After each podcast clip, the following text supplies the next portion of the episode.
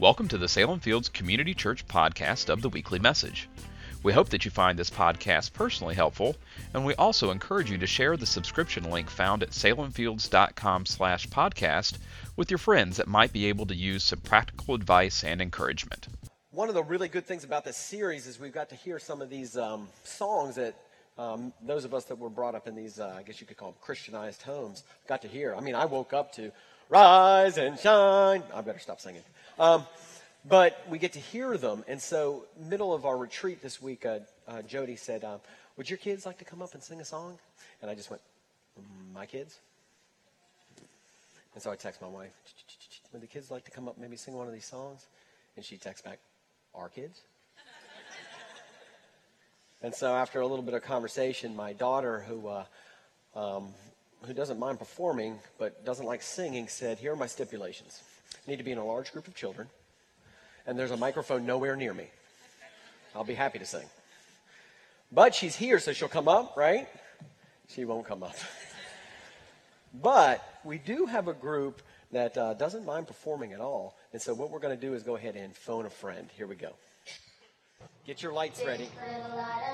Come on. Got three lights in the room. Come on, let's light it up. That's good. I'm gonna let it shine. It's like only This four little lights light of mine. I'm gonna let it shine. Let it shine. Let it shine. Let it shine.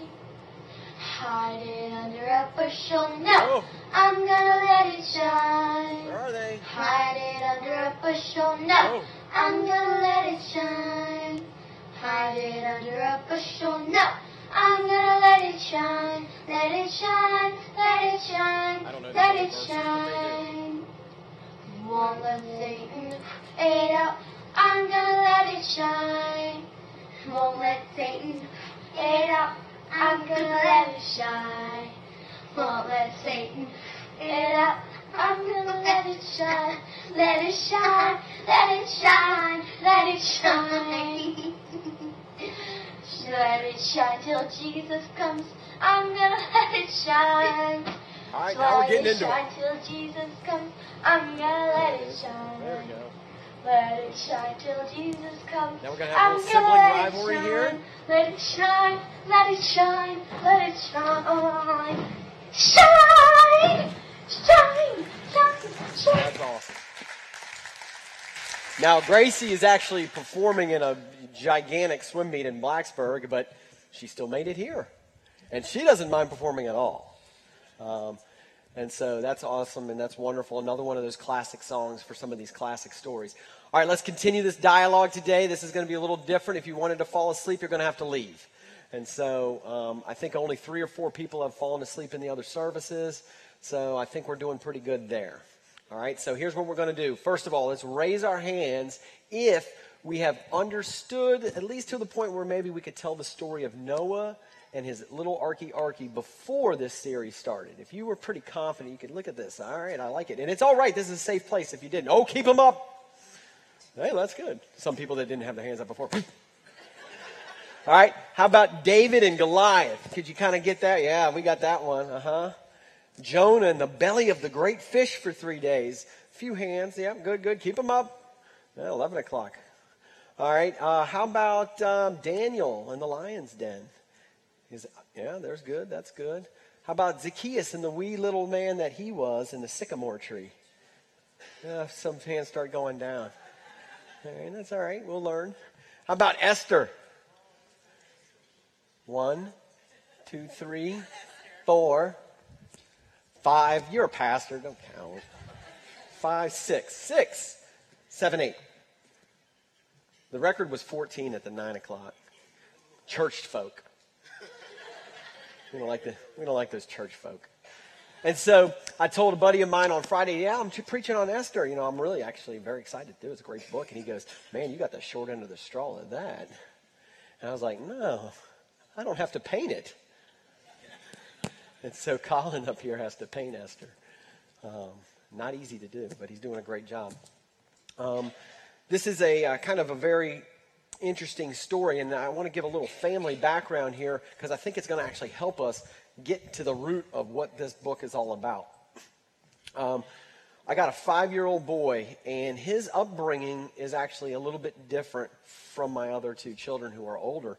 Um, my wife and I were raised in a Christian home, and so we did a lot of those same things that my mother and father did with Allison and Benjamin, my two oldest. And so they they got that kind of thing going on. But God started working in, in Shannon and myself's life in a, in a much different way over the last decade. And during that time was growing and growing and growing. Well, my five-year-old was uh, pretty much raised during his formative years in a pastor's home. And so what has happened is he's developed what I call Tommy theology. And so there he is. This was taken on Friday, by the way. And, and so, Tommy theology is, is this strange, weird thing. Uh, first of all, if you have children, we know that we don't even have to discuss the doctrine of original sin. I mean, it's, we understand it already. I mean, I don't go around biting them, but I've been bitten numerous times. They're, uh, they're kind of wicked little things when they're young. And, uh, and Tommy, you have to have a head on a swivel with him. You just do. You got to know where he's at at all times. But he has learned through devotion, through kind of Sabbath stuff, he's learned the program responses. He knows them. And so we'll ask a question, and he'll run through. His top four are God, Jesus, the devil, and love. And so he'll run through pretty much in that order, too. He'll run through them as we ask a question because one of these kind of will usually fit the answer. So we'll ask some type of question, and he'll use his face, like he's doing there, to kind of coax whether he's right or not out of us. He'll say, God, Jesus, the devil, and then his go to, love. That's his go to one, all right? If those four don't do it, then he's like, I'm out, all right? But here's what happens those are all really fine and dandy answers, aren't they? That's all. That is great. You, you should say, hey, as a parent, you should love that your five year old is doing that. No, because he's still wicked. I'm not laughing at that. My wife and I are praying every day that he sees Christ through us in a way that one day he'll say, You're my Lord and Savior. But he's got the answers, he knows what to say. And we can do that here at Salem Fields, especially. We can dress a certain way. Most of you don't choose this. And you can, we can say certain things and sing certain songs but then we walk out, and what happens? Yeah. We still kind of do the same old, same old rut. We're in that rut sometimes. And so I think what the book of Esther is going to kind of do for us is maybe help us, enlighten us, and try to get us kind of out of this rut where we're not just saying the right things and doing the right things, but we got a transform heart that is going to just uplift the gospel and be a light in dark places. And that's what we want to do. All right? And so this is a pretty interesting little book. Has a very interesting cast of characters. But before we get into it, there's a reason for why a lot of these books were written. And um, I'll be reading a lot in it. So if you have your Bible, Esther's right found right before Job in the Old Testament. And there's a reason why the, these books are written. Well, Esther pretty much tells it, and it's in chapter 3, it's verse 8. And you'll see immediately why Esther has to actually be a book in the Bible. Then Haman said to King Xerxes, There is a certain people dispersed among the peoples in all of the provinces of your kingdom who keep themselves separate. Their customs are different from all the, uh, all the people, and they do not obey the king's laws. It's not in the king's best interest to tolerate them. If it pleases the king, let a decree be issued to destroy them, and I will give 10,000 talents of silver to the king's administrators for the royal treasury. You see, what Haman doesn't say is who the identity of these people that he wants to annihilate are. They're the Jews, the Israelites. Now, what we're going to do from this time on is we're going to do some Tommy theology. All right? I'm going to ask a series of questions, and you don't have to do anything except say, God. All right? That's it. And you'll get them like all right, unless I throw a trick question in. All right, so let's practice. Who created the heavens and the earth? That's pretty good. But this is 11 o'clock service. We got a lot more people in here. Who created the heavens and the earth? Now that'll keep people from nodding off. All right, good. Well, guess who's got a problem with this plan and edict? Not bad. All right, yeah, God has a problem with this because in chapter 12 of Genesis, he takes a man called Abram and he says, Many nations will be blessed through your offspring. And those are the Israelite people. The seed of Jesse, David was promised that forever there will be a king of the Jews coming from his line. And so annihilating the Israelites is not an option for who? And so all of a sudden we get the book of Esther has to take place for the salvation of his people. And so, uh, like all good books of the Bible, it starts off with a party, party, party. Is it not a party crowd? What it actually does 180 day shebang. All right, 100, that's six months, guys. All right, well, when the kings of Persia would either go out from war or come back from war, often they would go ahead and throw these ridiculous parties. Well, Xerxes comes from a long line of Persian kings, and to get us kind of where we are in this story uh, biblically, Daniel went off with Babylon around 600 BC, and in 539 BC, Persia overthrew Babylon. But he has a very interesting relationship with the Jews here. You see, he doesn't mind them at all. In fact, uh, King Cyrus in, in 539 starts allowing the Jews to go back to Jerusalem. And this is where we get the books of Nehemiah and, and Ezra and Haggai and those areas. And so we see that uh, what also has happened is the Jews find themselves getting comfortable. And so many of them don't even go back, and they stay dispersed throughout all of Asia Minor. And so this party's taken back in the capital of Susa, and this is a ridiculous party. It ends in a Mardi Gras. It's kind of the only way I can kind of describe it. Each individual, whether you are rich or poor, gets your own gold goblet, and you can drink until you're filled for seven days. And this is how Esther gets introduced. Because good old King Xerxes is feeling pretty good at day seven. It says he was high in spirits because of drink. And so he goes, You know what? Queen Vashti, what you doing? Why don't you come on over? Well, guess what she says? She says, No. And so, believe it or not, guess who put it in her heart to say no? Very good. You see, this is kind of a strange thing because he gets all his boys together. He doesn't even know how to, to respond to this. He's like, what, what's going on here? She said no. And then he gets lawyer. It says men of law that knew exactly about state affairs. He's like, he brings them in. Is she allowed to do that? I don't know. It's never been done. All right? And so they all start thinking, wait a second here. If word gets out that the queen dissed the king, this could mean some problems at home. Edict time. And that's and we actually get a pretty important bit of information here as this edict, this decree gets sent out that wives have to listen to the, the orders of their husband. 25 years ago, ladies. I mean, 2,500 years ago. You chill. Whoop. Whoop. And so this edict goes out, and an edict from the king cannot be abolished, and it has to be followed. And so this is this is now going out. And here's what happens to a good old Queen Vashti. Her name in one of the verses just goes to Vashti, and I think it's mentioned again to Vashti. No more queen. And then she's not mentioned ever again. Hmm. Opening at queen. All right, and so now let's go uh, get introduced to these little characters because here's where all this starts to unfold very nicely for us. First of all, we got Xerxes. We've kind of been introduced to him. But there's a strange thing about Xerxes I want to discuss here in chapter 2, verse 12. All right? I mean, strange. And you're going to get a little piece of his personality here that I think will start opening your eyes to what kind of man this is. All right?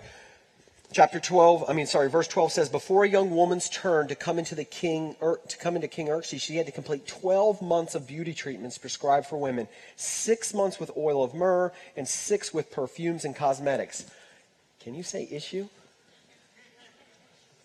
This guy's got an issue with beauty. And of course, guess who's going to use this for his glory? We're fading a little bit. Is it warm in here? You're getting cozy? Don't get comfortable. Then we got Haman, second guy that we want to look at. Um, he's one of those uh, guys who is good at what he does. He rises to power quickly, and he lets you know about it. You know them guys? You know, they kind of let you know that I'm good and you're not me. Anybody? Mm-hmm. Here we see some of this in verse uh, 1 of chapter 3. After these events, King Xerxes honored Haman, son of Hammedatha the Agagite, elevating him and giving him the seat of honor higher than all of the other nobles. So this guy has risen, and now he's the second hand man in all of Persia. All right? So he's got the power. All right? Third character, Esther in uh, verse 7 of chapter 2, we learn something about Esther, and all of a sudden, some light bulbs are going to trigger out throughout the whole room. Here's what it says about Esther This young woman, who is also known as Esther, had a lovely figure and was beautiful.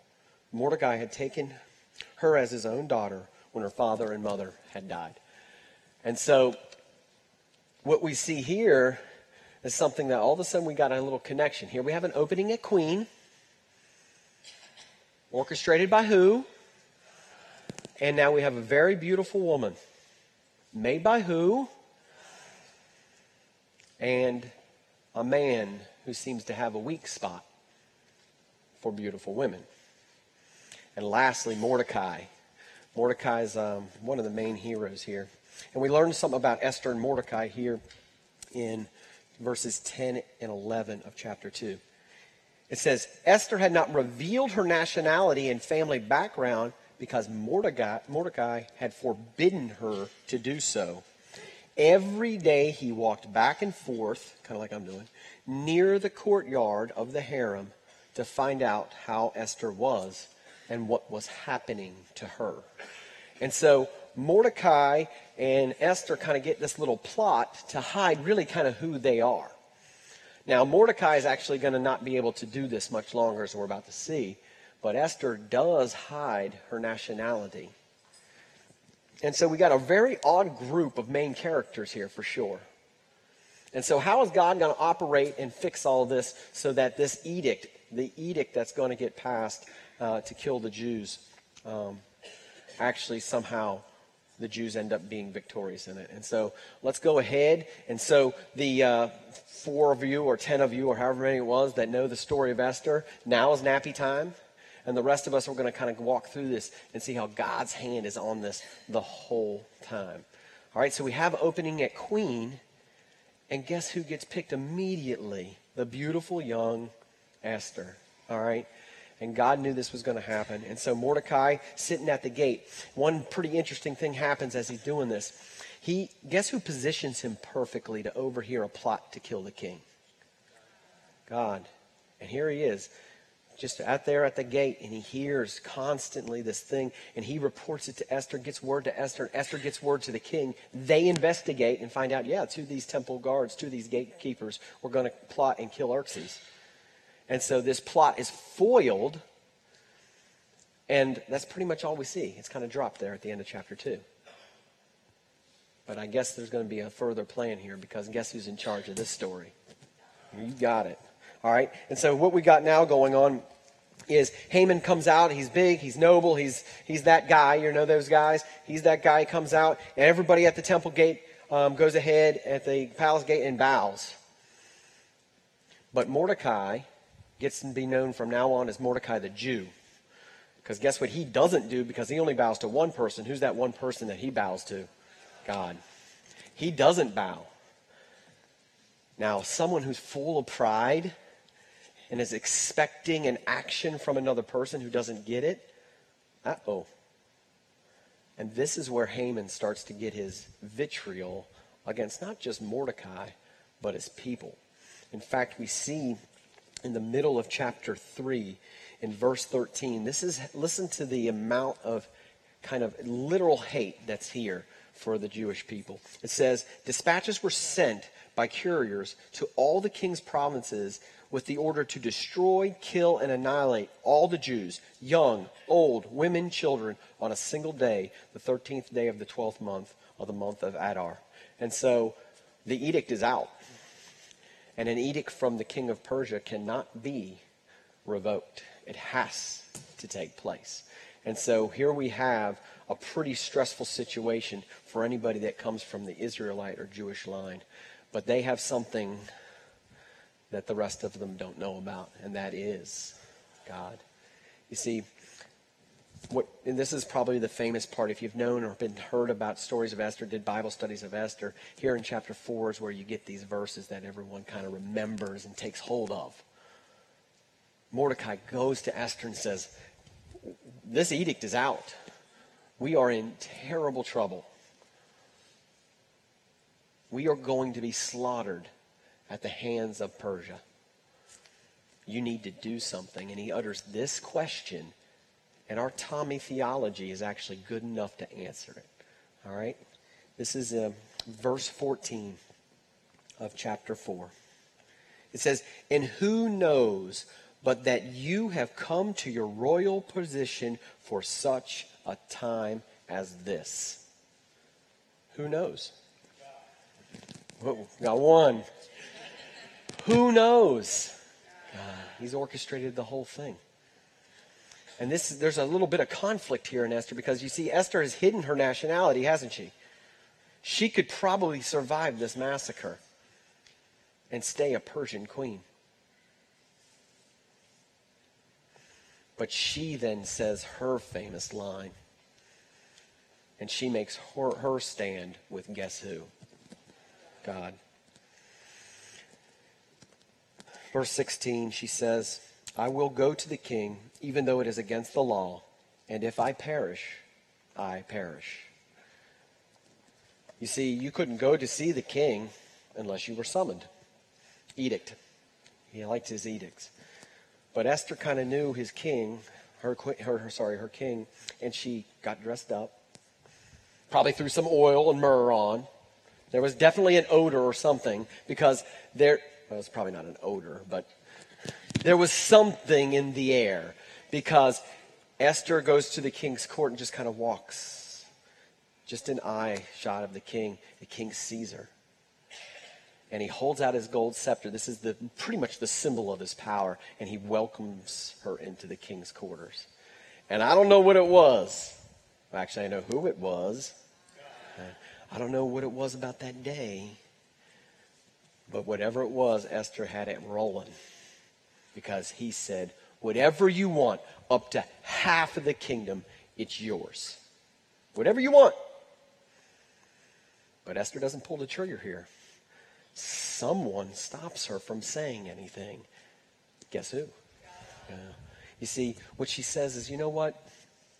I want a banquet for the king and Haman. And that's all I want. And the king says, Nope, that's not a problem. Good food, good drink. Let's do this. And so Haman comes in, the king comes in, and in there's as Queen Esther serving and doing her thing. The night goes great. Everyone is having a blast. And the end of the night comes, and of course, Esther just has it going today. She just does. And what does the king say? Anything you want, up to half of the kingdom. It's yours. Anything. And Esther says, I want a banquet tomorrow night with you and Haman. And Haman's rolling right now. He's being entertained by the king and queen. He comes out high in spirits. We won't talk about what that kind of means in church on Sunday. Um, but goes to the gate. Everyone bows except who? Hey, you got the trick question. Good. Except Mordecai. He doesn't bow because he only bows to one person. That person is who? God. You see, Mordecai doesn't bow. And you see, Haman's got, you know, he's kind of tied one on here, and he's not. He's now livid and mad. He can't even wait for the day that he could actually legally go kill him. In fact, he goes home. Now, I don't know what it is about um, Haman's wife, but there's this part of me that's just like, man, she is rough. I mean, this is not a, you're going to see, because in 24 hours, uh, this bride of his, not too good. The night he comes home, steaming in anger, all right, she gives him this idea. Have a pole set up reaching up to 50 cubits and ask the king in the morning to have Mordecai impaled on it. Then go with the king to the banquet and enjoy yourself. And this uh, suggestion delighted Haman. Of course it did. He gets his archenemy impaled on a 50 foot pole, cubit pole. I don't know what a cubit is. But this is great. It's a good idea. Thanks, wifey. Well, just so happens, no matter what, whatever Esther's charms were that night, the king didn't have a good night's sleep. In fact, he couldn't sleep at all. All right? And what better thing for a king to do than have his own history read to him at night? That's a good thing to do. Now, my history would probably go about 10 minutes. His, he had Chronicles. So they open up the Chronicles and start reading. And they got to a very particular section about how Mordecai the Jew at the gate had saved the king's life by foiling this plot. Huh, I wonder who put him right in that spot. Very good. To read this history again and be reminded. And he kind of just goes, you know what? Have we even, did he even get a trinket for this? And they were like, no, we haven't done anything for him. You know what? Mordecai deserves to be honored. He saved my life. He saved my life.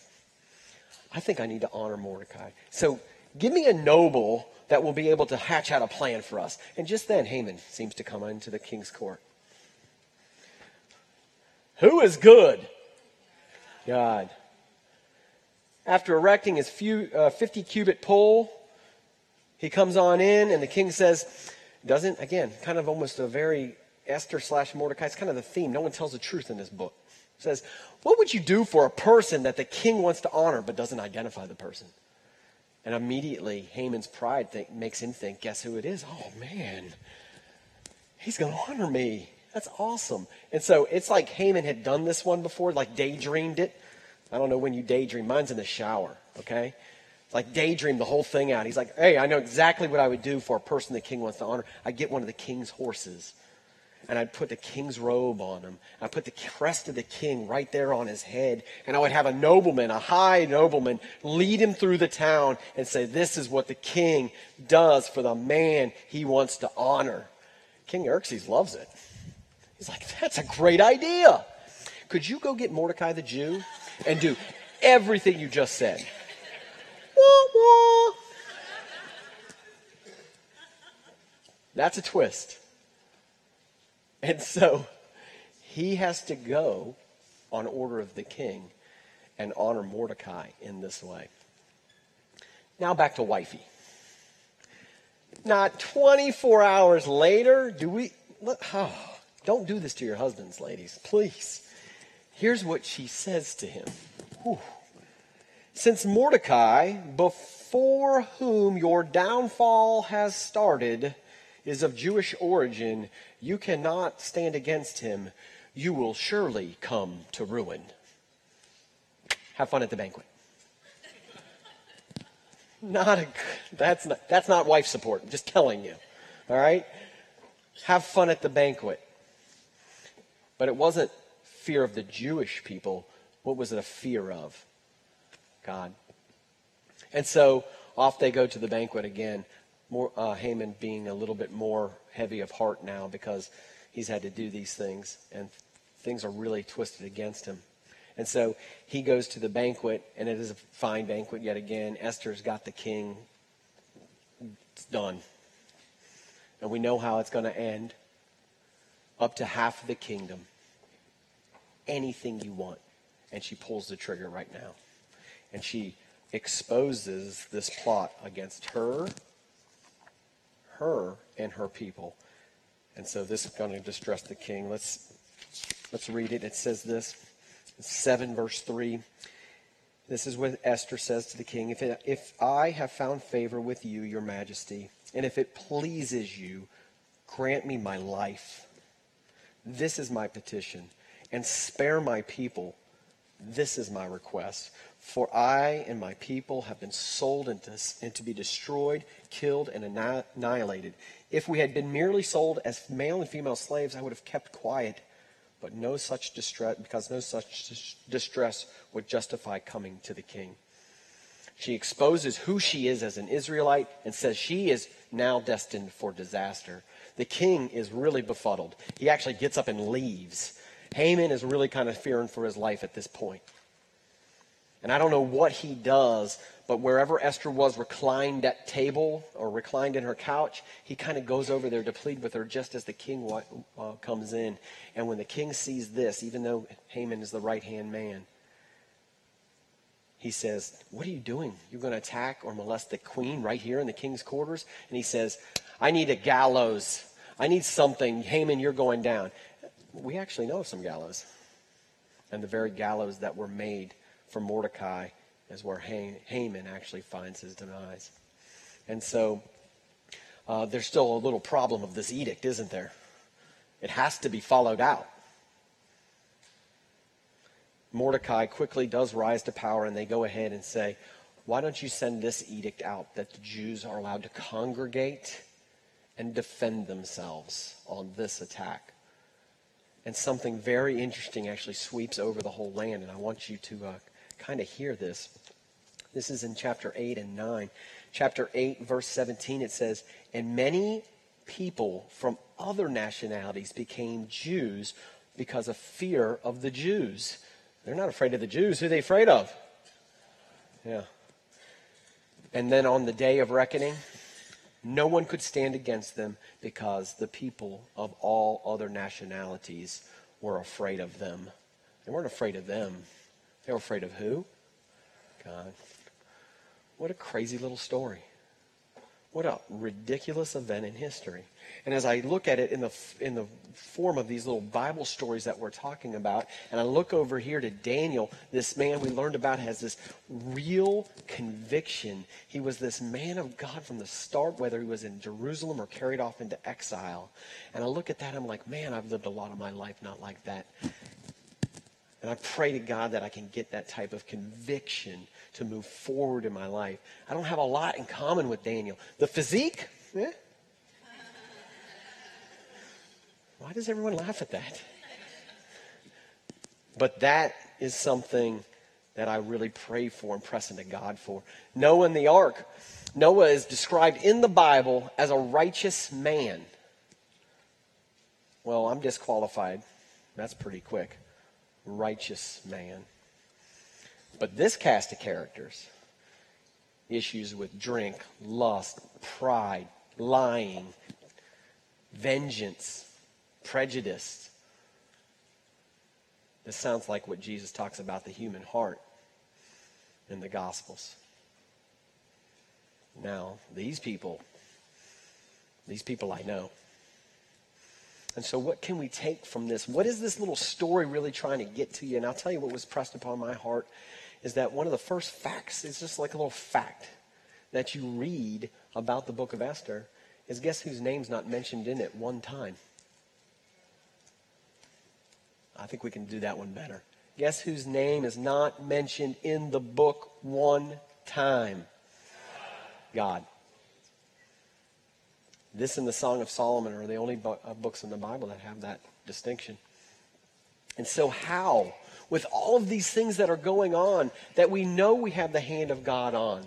And I said, this tells me something. We either believe in coincidence or we believe in providence in God. Guys, you're here for a reason. And that's what Esther is telling me. You are here for a reason. It's not coincidence. There is no such thing.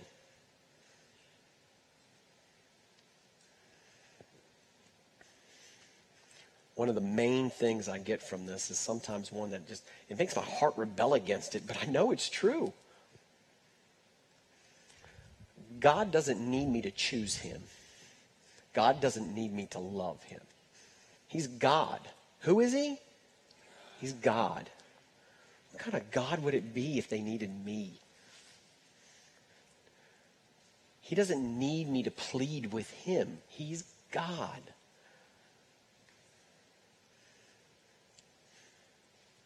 Well, I'm sure glad I came to church this morning.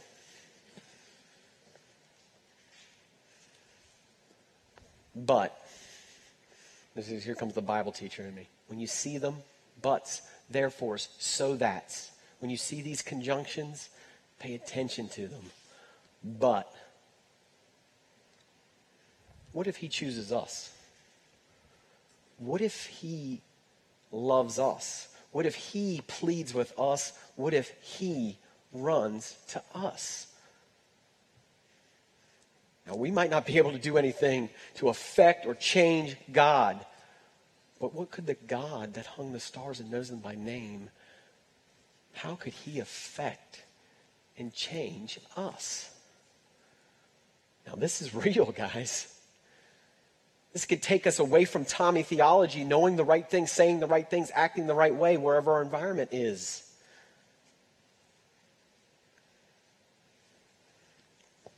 I want to march through just a quick run of scriptures. John 15, verse 16. You did not choose me, but I chose you and appointed you so that you might go and bear fruit, fruit that will last. 1 John 4, 19. Simple verses, so profound. We love because he first loved us. And one of the most beautiful stories. We love it because it kind of talks to us in a way that we just we this is what makes us worship him is this the prodigal son. We just love the story. But the images of the father in the story are the images that God is trying to impress upon us. And I believe it's the, the, what he's trying to impress upon us through Esther. If you're one of these people that have always played the game right, have always followed the rules, have always said what's supposed to be said, gone where's supposed to be gone, done what's supposed to be done, and believe you need or deserve something from God and get mad when the, the other son comes back and don't want to go to the party. Look what the Father does.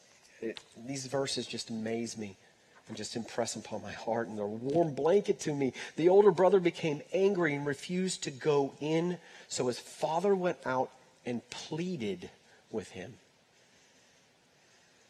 Come in.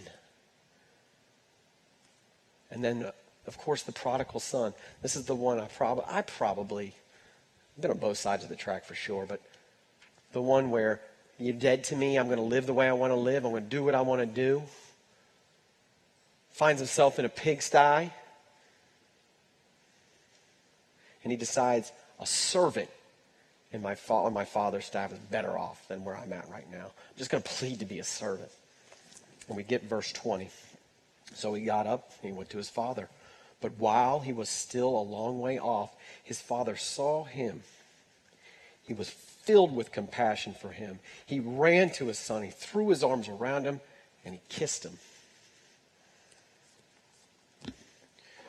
We might not be able to do anything for God. In fact, he's going to get his purposes done no matter if we mention his name in the whole book. But what if we allow this reality and this truth of what his word is saying and impressing upon our heart? What if we let that sink in? What if we let that he chose us? He loves us. He pleads and runs to us. What if we let that sink in? What if we let we just throw it up on, in football games, John 3:16? What if we let this truth sink in? For God so loved the world that he sent his one and only son that whoever believes in him shall not perish but have eternal life. The man who wrote over 50% of the New Testament, the Apostle Paul, writes this in the 15th chapter of 1 Corinthians. This is of first importance Christ died for our sins. He was buried and on the third day rose from the dead in accordance with the scriptures. This is impactful. This takes Tommy theology and breaks it. Allow it to come in. Chose, love, pleads, run, died for us. I want to go ahead and just close today as just a one body, just praying out to God to let this sink in. So if you guys could rise up today would be awesome. And let's pray together. We're going to just pray this one. And the band will play out too.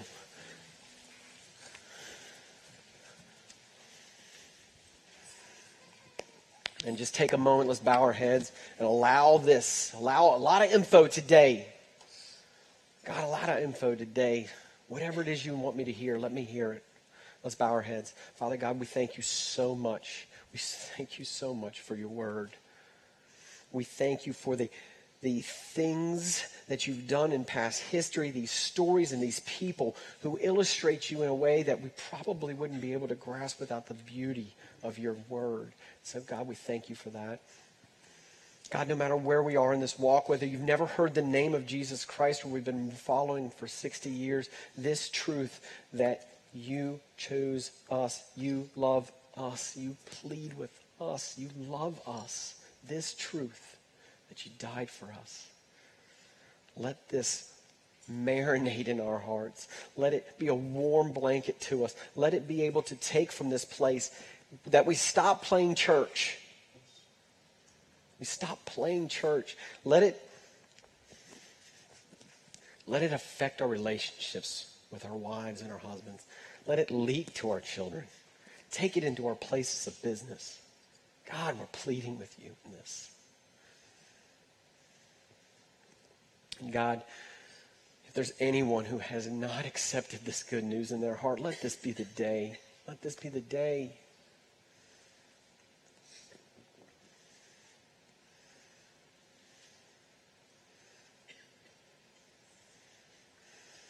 And I just pray for every heart in this room, including my own, that we're able to go ahead and grab this and hold on to you so that we don't allow things and people, but it's just you we cling to, and our devotion for you and our love for you changes everything and gives us the ability to bear fruit, fruit that will last, God. We love you so much. We love everyone in this room. We know there's no such thing as coincidences. Everyone is hearing this word because they need it in their heart today, God. And allow us to go from this place and be this little light in a world that is just screaming and begging for you, Lord. Let us tell the world that God runs to them. Let us tell the world that God is pleading for them. What would that be if we have an army of people that come from this place and point out to everyone they meet how much that God loves them? How great would that be? We ask this. We ask this in your beautiful Son's name. Amen. If you are a new Christian and would like to know what to do next or where to go from here, you will want to get a free Next Step packet that contains reading materials and useful resources that will point you in the right direction.